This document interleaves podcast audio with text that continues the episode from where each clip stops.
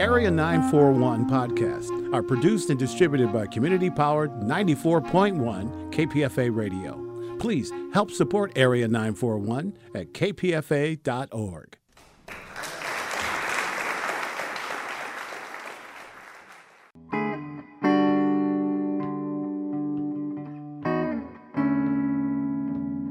This is the Area 941 Radio Wolinsky podcast. I'm Richard Wolinsky, and we're talking about books, about theater, about film, about television, and from time to time, even about KPFA, Pacifica Radio. Jim Harrison, who died on March 26, 2016, at the age of 78, was one of those figures people call larger than life. A novelist, essayist, poet, screenplay writer, and master of the novella Harrison dealt in his work with issues such as mortality, illness, living the solitary life, redemption, and absolution. Work that, as the New York Times obituary said, captured the resonant, almost mythical soul of 20th century rural America. I had a chance to speak with Jim Harrison while he was on tour in 2007 for his novel, Returning to Earth, which revisits characters from his 2005 novel, True North. The conversation moved in all sorts of different directions. A shorter version of this interview aired on the Bookwaves program. My guest is Jim Harrison, whose latest novel is Returning to Earth. Jim Harrison is the author of several books, I think nine novels at this point. Yes. Collections of short stories, poems, essays, a memoir, and several screenplays. Two of his works have become films, insofar as I know there may be others. Wolf and uh, Legends of the Fall. Yeah, also Revenge years ago with that movie made in Mexico with Kevin Costner and Madeleine Stowe. Anthony Quinn is a ghost. Yeah, Anthony Quinn. An argument over a woman. It's sort of a biological movie. Returning to Earth was, uh, in a sense, a sequel to another book, True North. True it struck me in reading Returning to Earth that not having read the earlier book changed the emphasis of the story because had I read the book, I would have been looking at the character of David Burkett as the main character. I knew I was going to need a second volume, but I did that with Dalva and the road home too. But I purposely made this to be read utterly independently also but it, maybe it'd have more amplification if you read True North first, but it's not necessary, certainly. Jim Harrison, you just said that you were planning to write uh, a second book. It felt it needed it. Why? I could just see that I wanted to get fully out of David's mind and into partly returning to Earth doesn't even directly refer to death. It's this idea I wanted to get down actually where these people lived on a day-to-day basis, their their ordinariness, whereas True North was an obsessive book about a young man that feels deeply the destruction of his family is wreaked on the Upper Peninsula, you know, in terms of mining and timbering and so on. In fact, he cut it all, everything. What I notice in this book, though, is that the beginning of the book focuses on a character named Donald, who's right. the husband of the sister of this character, David yeah. Burkett. But as the book progresses, it moves more and more in the direction of the material that does appear in True North. It's one thing, David's obsession in True North about the uh, damage caused by his family, his ancestors. It's one thing to say this damage was terrifying, but then it's another thing to say this is how people made their living. We're actual human beings, you know. We're not abstractions, which David tended always to think of in abstractions. That's why he was liberated from the horrors of his family by doing that very simple thing of distributing uh, survival kits to Mexicans wanting to go north. You know, he finally did something that you could put your hands on. Where, yeah. where, did, where did you get the idea of having him do that? Well, I've lived on the border in the winter in Patagonia, Arizona for 16 years. And I actually had a bit of a crack up four years ago because I wrote a piece of journalism. They found this 19 year old girl over on the Papago Reservation, Tohono O'odham, they call themselves, and she had died of thirst, this 19 year old girl. Very, very lovely girl. But her baby survived somehow. Except the baby had enormous bubbles like bubble gum from the sun all over it. And of course, he's laying in the arms of his dead mother. So I retraced her steps to where she came from Veracruz to see why did she go El Norte? You know, why did she move north? The resolution was just very unpleasant to me. And then I realized here I am writing about my 19 year old dead sister again, who died 40 years ago, and I wrote about her in Legends of Fall. Here she's reemerging without me knowing it consciously. I'm writing about another 19 year old dead girl, you know? so, anyway, I see down our creek bed in Patagonia years ago this couple, a group of people come, and one couple's holding hands they come up to me and said, Where is Chicago? It's just punishing. They're from Chiapas, of course. They're escaping Chiapas so they won't bloody die, you know. So, anyway, it was that this David's perception of the suffering of these people. You know, if a couple thousand die of thirst every year, this is really sort of overwhelming. And the detective on the Papago Reservation showed me in this arroyo that where people have died, the soil becomes more fertile.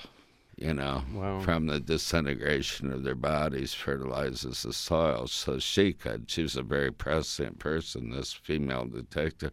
She could see the outlines.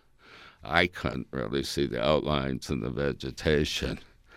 This is America now, too, you know the prescience of writing about this, and then in the past year, probably since you began the novel, suddenly we've got all of this blather about illegal immigration and fences. Oh, it's complete nonsense. South of me, it's comic.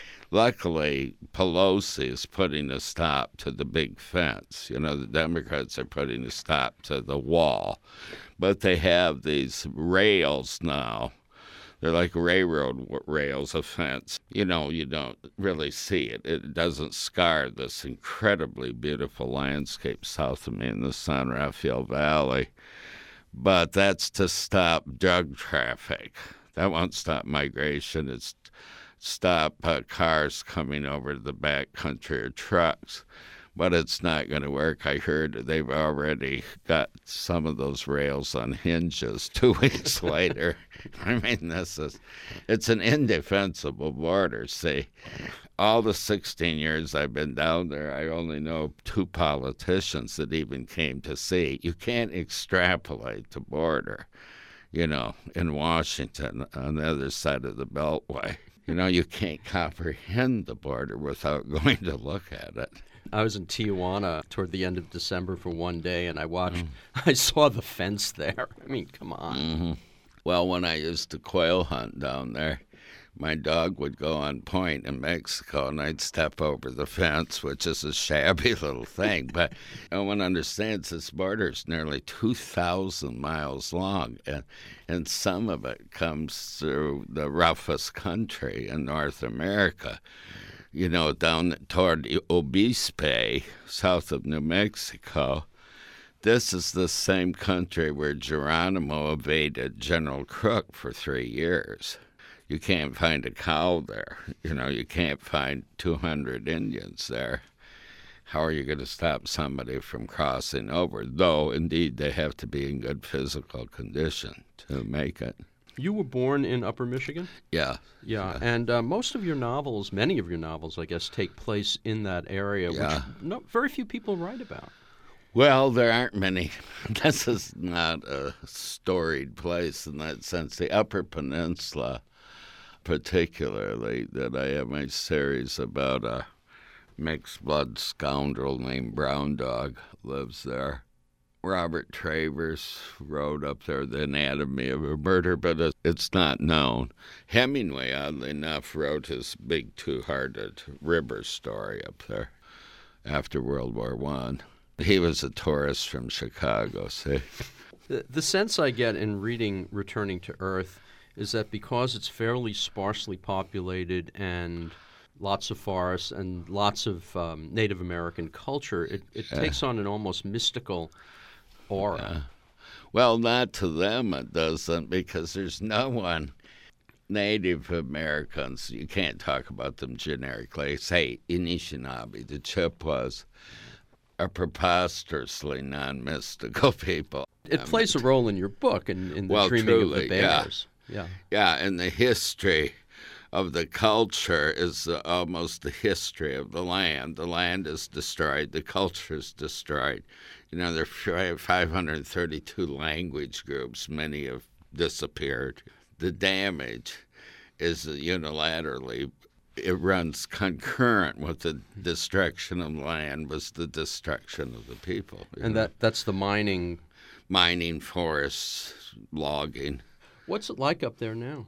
It's quite lovely in a sort of beat up way. Uh, I had a cabin there 25 years, and I would say a 99% of my hikes or more in 26 years, I never saw another human being. None. That's nice, isn't it? But the stumps, the ghost stumps, I begin to think that the go- they're almost like the ghosts of buffalo. These enormous white pine stumps, you know, everywhere from when they were cut a hundred years ago. All of them. The book takes place in 1995. Why did you choose to set it?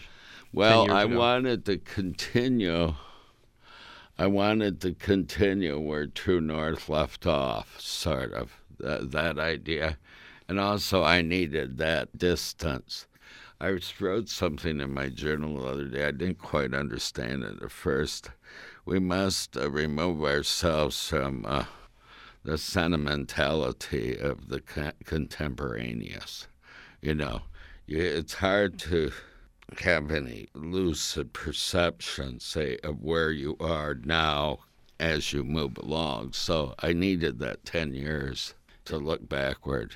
It almost seems that when Bush came in in 2001 and then we had 9 11, that a lot of perception changed, not at all in a positive way, and it almost feels as if the 90s become idyllic. I hadn't thought of it quite that way, but that is more of an urban perception. I noticed that strikingly in New York. You know, the first time you flew to New York, landing at LaGuardia after 9 11, you said, Where are those buildings? Where are those buildings? And you have sort of a itchy feeling in your sternum. And I notice a certain change in the people, though. They've now largely recovered in there. I think of New York as a, like a turtle is covered with a carapace of greed about unbelievable proportions, you know. yeah. I said to a New York lawyer, he thought it was amusing that I wanted to start a class action suit against Yale for graduating both Bush and Kerry they've really done incredible damage to our country, these nitwits, you know. And I thought he's just amused by it. the idea. He was a Yale graduate, so I was teasing him. There's a line that your character, Cynthia, says uh, in teaching. She decides to leave teaching because she said, it seems that the only purpose is to create employees. Yeah, well, to a certain extent, that's what they're asked to do, is to create fodder for the economy. David Brooks of the New York Times, uh, I think he calls them human resources, and it was this cold, horrible thing that could only come from some armchair mm. jerk sitting on the East Coast.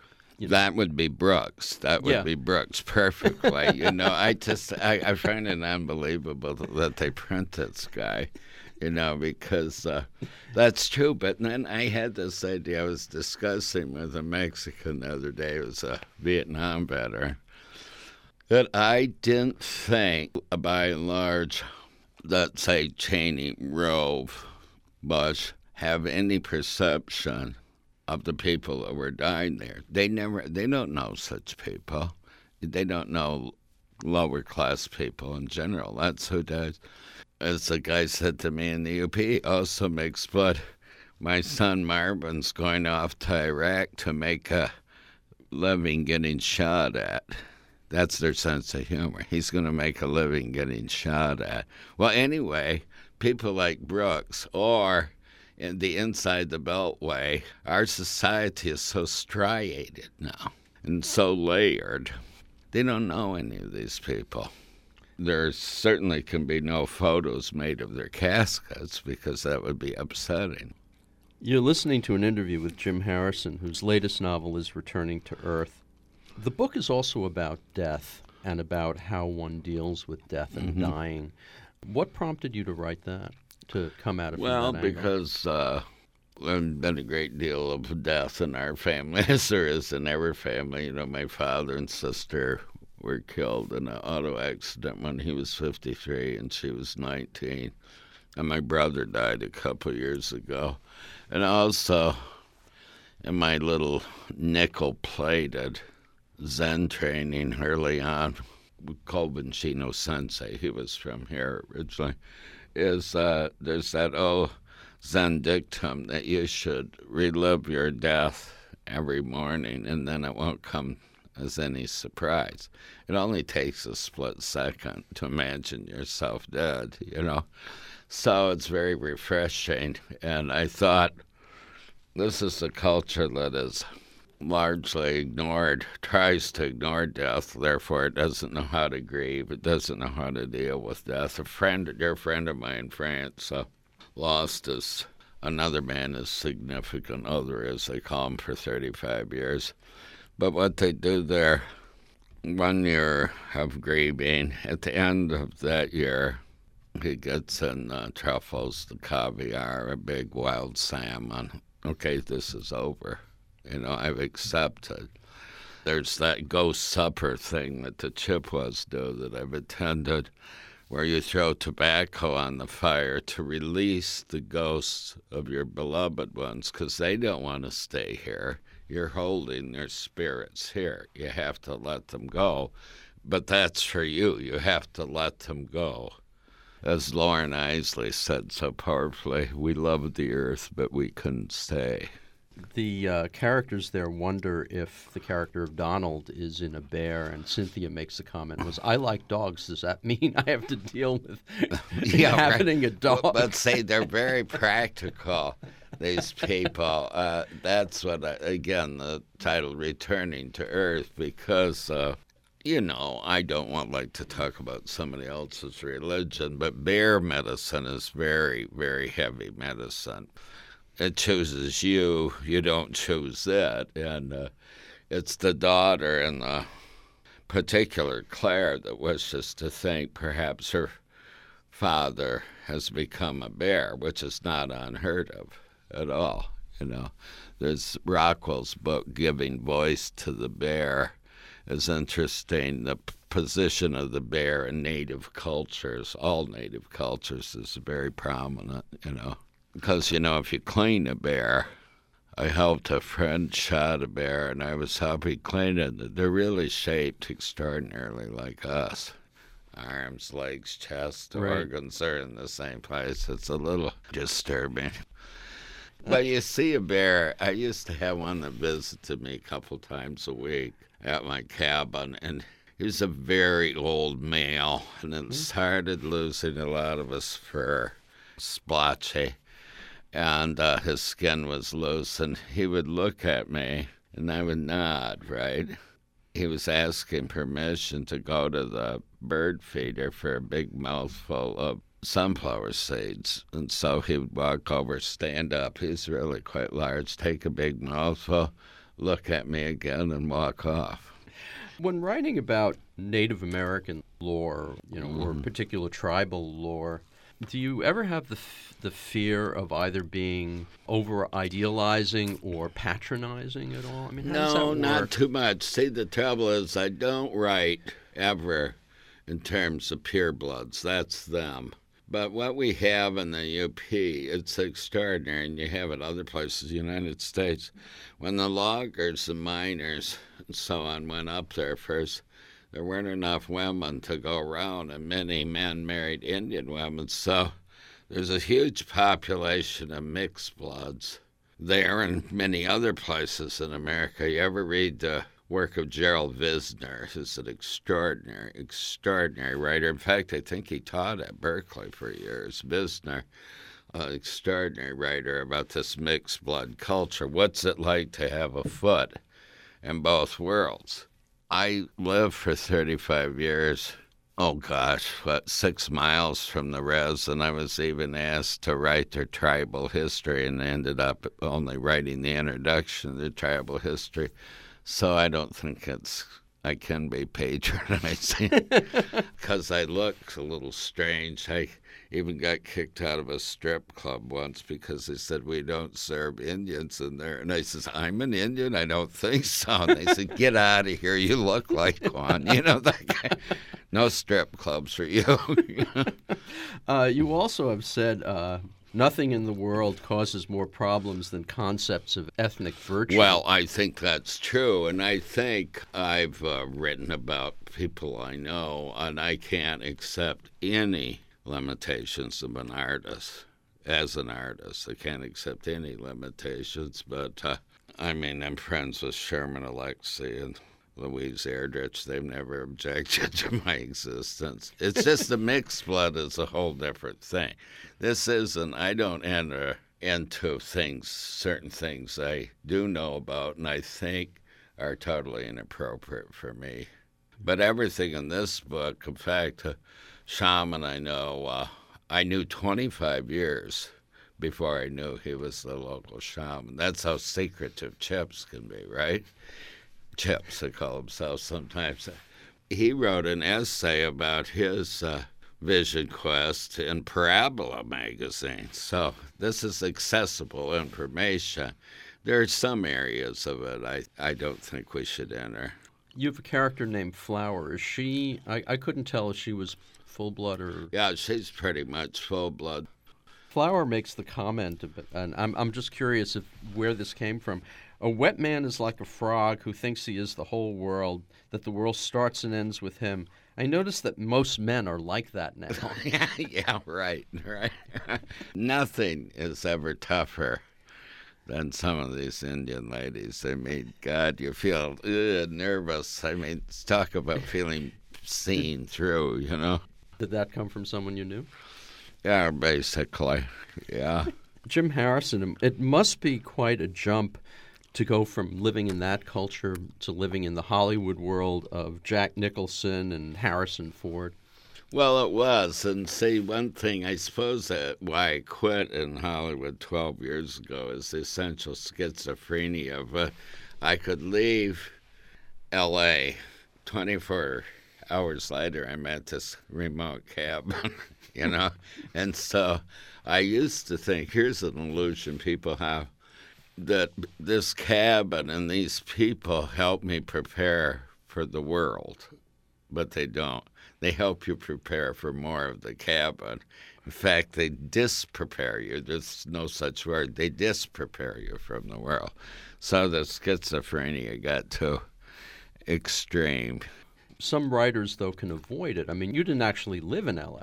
No, but I, what I thought, I looked to my journals once and I had 52 trips. American Airlines, Chicago to LA, you know.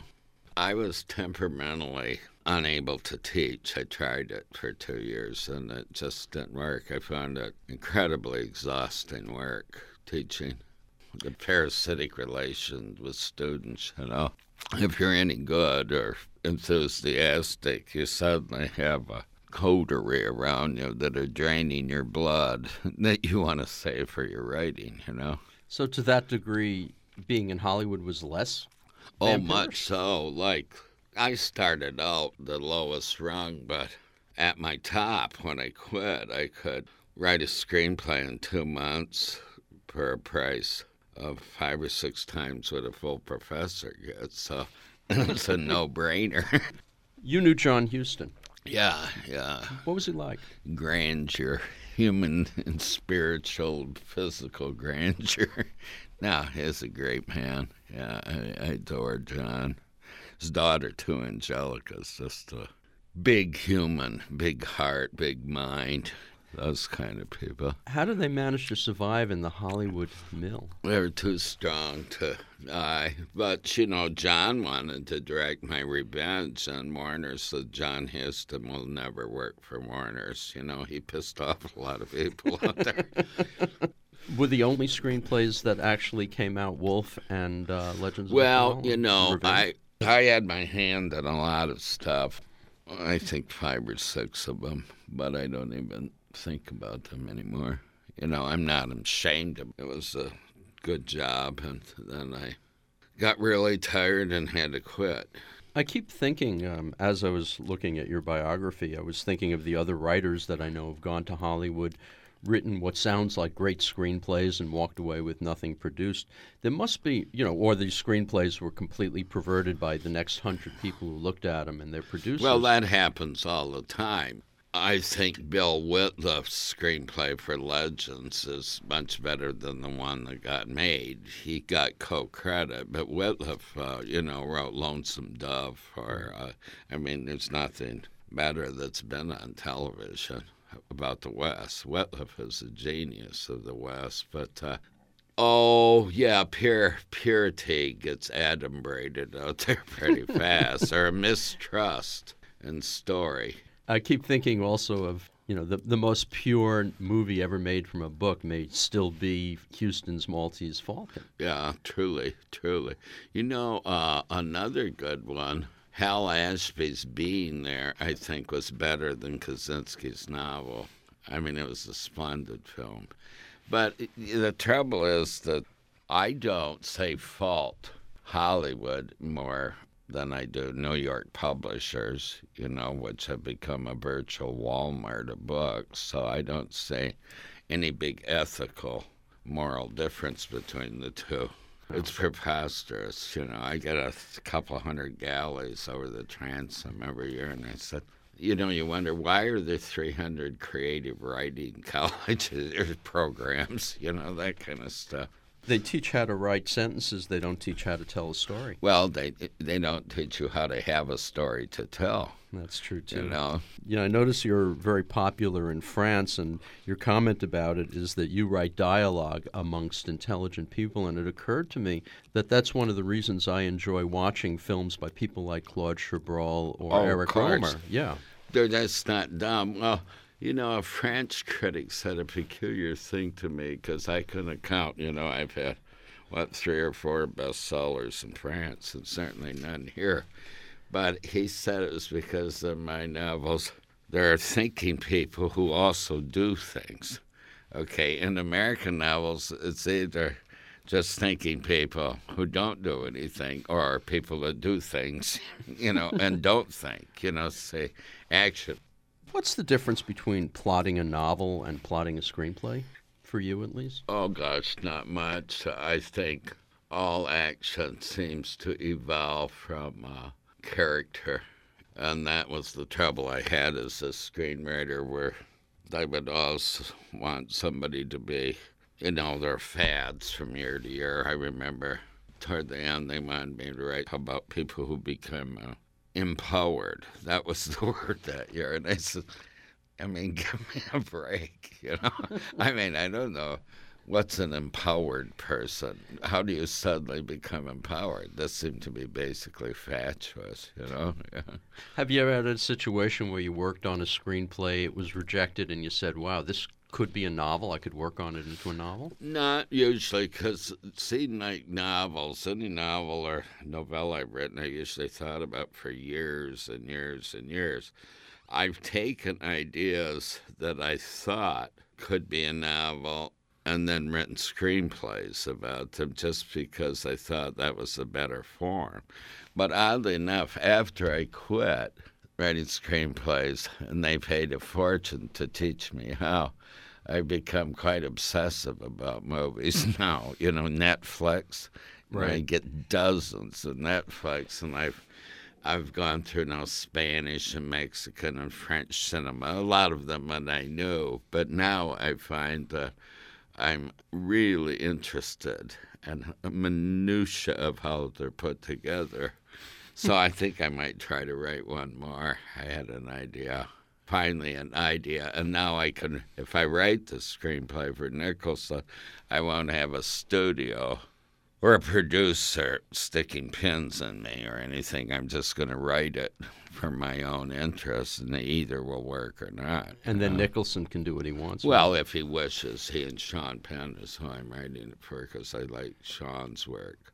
I mean, I'm just writing it on my own. They know I'm doing it, and that Jack does, but it's just something that interested me. What happened to the screenplay? You wrote a screenplay set in the 1920s West for Harrison Ford at one Yeah, point. well, that's a sad one. I did five versions of that, and it's such a incredible historical juncture.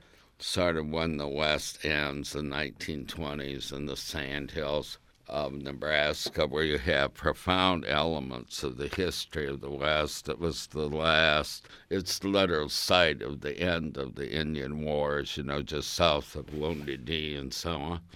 But I don't know, Harrison's a movie star. He was thinking about for a while, but I don't know. Certain people, they keep a lock on a lot of work, and it's theirs, say, and they don't, though they're not going to do it. Redford's famous for that. He doesn't want anybody else to do it either. So winds up just sitting. Yeah, rotting. it's a dog in a manger. I think Redford used to buy a lot of McGuane's books. Nothing ever came of it, which is a mixed blessing, you know. You're very much a part of the writing community, I guess. You know uh, Louise Erdrich, and you're good friends with McGuane, right? yeah, for 40 years, so more.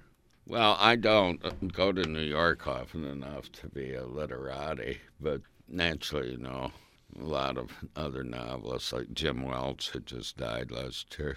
When you're working, what prompts you to write a short story? I mean, a novel gestates for years, a short story may not, or a poem or an essay. You know, that's an interesting question because I've never figured it out. I don't really, I only really written technically one short story, but I've written a 12 novellas, which are just like long short stories. I don't know. I've written about 25 poems in the last year, but any time I sit down early in the morning, as Wang Wei said in the Tang Dynasty, who knows what causes the opening or closing of the door? I don't know what's going to come that day. You know, usually if I'm working on a novel, I do a couple pages a day and then brood about what comes next. But a poem is most liable, as Yeats said, come out of the medium's mouth. It just is more liable to just hit you with a certain line. But on some level, I think all fiction and poetry comes out of that. I mean, you know, it's like I, I remember once talking to Amy Tan, and she made a peculiar comment about uh, going over certain things. I said to her, and later on I didn't realize it actually said something. So, in other words, you're telling me you're writing the same book over and over again. She said, yes. Well, some people do. I can't. I think sometimes it's caused me problems of accessibility because uh, I do vary widely in my work. But I, I also look at a book like Returning to Earth and I see certain things. There's a young woman who died at 25 in the book. Absent fathers. Your father died when you were young, but the characters of Cynthia, Donald, Kay, David, all the major characters had to find surrogate fathers. Yeah, that's interesting. See, that's unconscious in me. You know, that's unconscious. It's interesting how that will evolve, uh, or brown dog being perpetually, randomly fatherless. You know, that kind of thing. That's one reason why it's interesting, you know. but that is an acute observation because I see nothing in a novel can emerge except from what we are, you know, Right, what right. we are on Earth. To some degree, then it all becomes in a in a weird way. Whether you're writing about the Roman Empire or you're writing about the future, you're always writing autobiography on well, some level. on a certain level, yeah. Specifically, though, some people tend to tell. For a while, McGuane and all of his novels, there was this perpetually revolving father-son conflict. When you look at people who you think most resemble your own writing, can you? Who are you looking at? Harry Crews? I mean, I I, I kind of see Mm-hmm. McGuane, Barry Lopez. A little bit, yeah. I. It's like I don't know who's similar because uh, my own models uh, are often even foreign. I mean, I said it irked a bunch of people. I said the modern novel, American novel, is only a island in the Sea of Marquez. Listening to your erudition, do you have time to reread books then? Oh, sure, I sure. I keep going back to Shakespeare and Turgenev and Dostoevsky. But see, I live remotely, so I have a lot of time to read. I don't ha- have spent much time socializing with other writers or anything. So, other than, oh, say, last summer I fished for 70 days, uh, I have a lot of time to read. That wouldn't happen if I lived here there must be a hundred restaurants I should check out, or you know, two hundred bars or something. Like Well, well, you're right about food. Food writing is something that um, there are some people who do it extremely well. MFK Fisher, of course, Yeah. Calvin Trillin. But I like to. Uh, I write about food for Michael Ondaatje's Canadian magazine, Brick. Oh yeah. Yeah, I have an enormous admiration for his uh, work. You know, Ondaatje's novels to me are preposterously strong. That Neil's, those Jim Harrison, having written Returning to Earth, do you feel you've told David Burkett's story sufficiently now? Yeah, yeah, surely. That's enough. Some people were irked when Dalva died. I says, well, maybe I did it so I, might, I could get rid of her. you know, like that kind of thing. Do you ever have characters pop up from other novels like that? Now, occasionally I've done that, but this is enough of this story, I think. You know, because I say that and I might think next year, what is Cynthia doing? You know, because she interests me. This Carrie, this inordinately strong woman. I read the psychiatric literature on this. This is interesting. Under profoundly ugly circumstances, some women are still just inordinately strong and they can't figure out why. You know, there's no reason. Everything mitigates against them being strong, but they they just are. There's a whole terminology for this state. You had a reputation for a while of writing great male characters, but the characters, the female characters in Returning to Earth, are spectacular. Yeah, I think I when I wrote Dalva in '88 or something, or or also there was that novella that was in uh, the New Yorker, "The Woman Lit by Fireflies." I think I, at around that time in the '80s, I became obsessed with trying to write in the voice of a woman. You know, that's what we all, we're all girls when we're, we start out. I didn't, somebody, a scientist told me that last year. You know, How, how do you feel in writing a book with multiple voices and ensuring that the voices all do sound different? Well, you hope they will, because that's one thing they miss. Then so many novels or, or in movies in particular, everybody sounds the same, where in fact, everyone talks quite differently, and then they all are coming out from a different body of experience, so they shouldn't sound the same at all. I mean, even brothers and sisters, David and Cynthia sound radically, radically different because this is how it would be. It's a hard thing sometimes. You know, Goethe said that such a price the gods exact for for song to become what we write. Okay. So the trouble is, it's sort of hard on you to be all these people. I mean, after you get done, it's like an actor. I remember once with Nicholson, uh, how do you get out of one flew over the cuckoo's nest? How do you emerge from that character? Or my wife has noticed when I write like about Dahl's grandfather in a 200 page stack. I, I'm walking around stooped over. I'm acting, you know, you you become you're like a method actor. You become that person, you know. What what did Nicholson answer when you asked him that? Well, no, of course you don't emerge from the uh, totally. It takes a while to get out of. You almost have to get into another character to get out of the other one. It's what Walker Percy called the re-entry problem. You know. Did you ever get a chance to meet Marlon Brando? Yeah, any number of times. Yeah, he was Jack's neighbor. You know. What was he like? Powerful, brooding, very, very funny, very funny. You know, once we were leaving Jack's and Marlon's walking along this uh, driveway, and Jack's teaching me, he said, Marlon, you're getting a little old. And Marlon leans over and looks in their rearview mirror and starts going like that, you know. And he does and talks about 10 minutes about getting old. And Jack says, Jesus, I'm really sorry I said that. You know, it completely blew us away. You know, now immensely powerful personality, very divided, you know, resigned, I think finally that he couldn't make up his own material. That's hard for a lot of them. Yeah, but they have to have a schmuck. You know what, what did they? What did one producer call them? Screenwriters are schmucks that drive Corollas. they had to depend on us to make up the stories, you know. Yeah, but Brando generally rewrote all of his dialogue anyway. Up to a point, yeah, up to a point. Not necessarily in his best work, though. A great actor Oh God, you can think of a half dozen. Naturally, you have to. They have to be allowed to change dialogue for their own voice.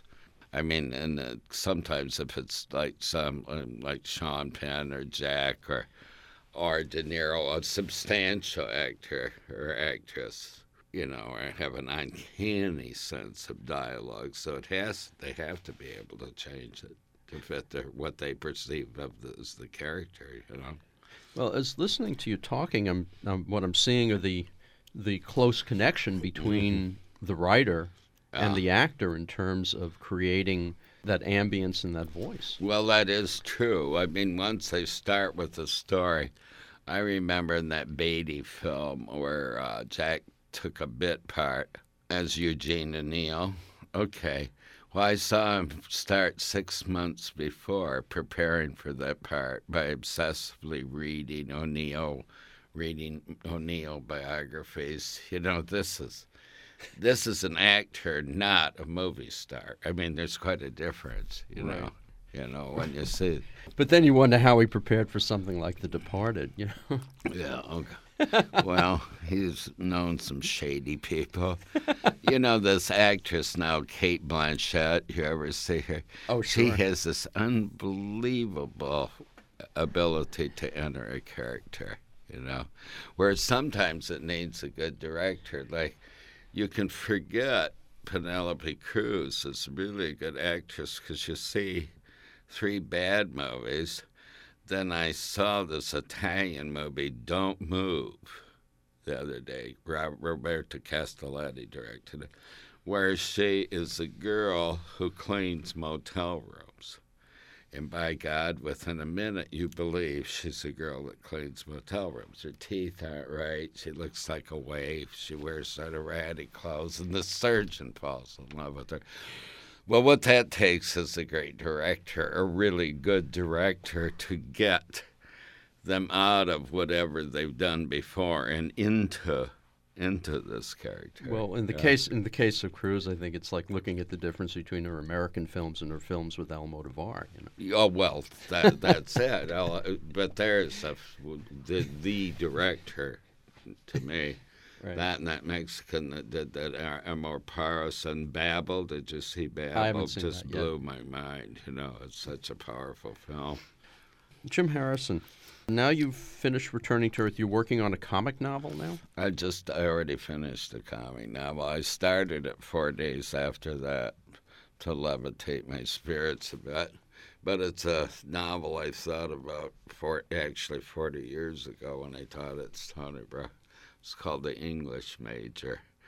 I taught my last course lying flat flat on my face on the floor. I couldn't take it. It was uh, contemporary poetics. My students understood that I was an extremist, you know. One final question, and this is a really broad question, but can writing be taught? Certain technical aspects, of course, but despite all appearances, life requires content. You know, that's the problem. You can't give anybody stories to tell. That comes from the wideness of their comprehension of human life. Depends on travel, depends on extreme vulnerability. I actually designed a creative writing program once I was irked. They show up for a week. They're given a journal and a reading list of 200 books. Essence of Western fiction. Then they're sent off to work for a year in the country, then a year in the city, work, have jobs, and then come back for another month, and then it's over. Because what what can there be to talk about? You learn how to write fiction by reading fiction. I mean, I never took any writing courses, but of course there weren't many around. So I think of it as a pyramid scheme for writing programs few worked Stanford. That worked with Stegner, but all he ever did is go write. I mean, Robert Stone, McGuane, Kesey. Right. Although he didn't like Kesey or McGuane at all for obvious reasons, you know, too much in one place. Well, most of the uh, the best writers that I've talked to, to many of them, they never took an, a writing course in their lives. A lot of them began as journalists because that puts you in the action and you learn how to you learn well, the you know. Look, think I think over and over again what Rilke said. Only in the rat race of the arena can the heart learn to beat. The screenplay Jim Harrison was working on at the time of this interview has never been produced. His next novel, The English Major, was published in 2008. His last book, a collection of three novellas titled The Ancient Minstrel, was published on March 1st, 2016. To listen to more of these interviews, go to my website, bookwaves.com, or find the Bookwaves and Artswaves podcasts at kpfa.org. Or you can subscribe to both podcasts via iTunes. Until next time, I'm Richard Wolinsky on the Area 941 Radio Wolinsky podcast.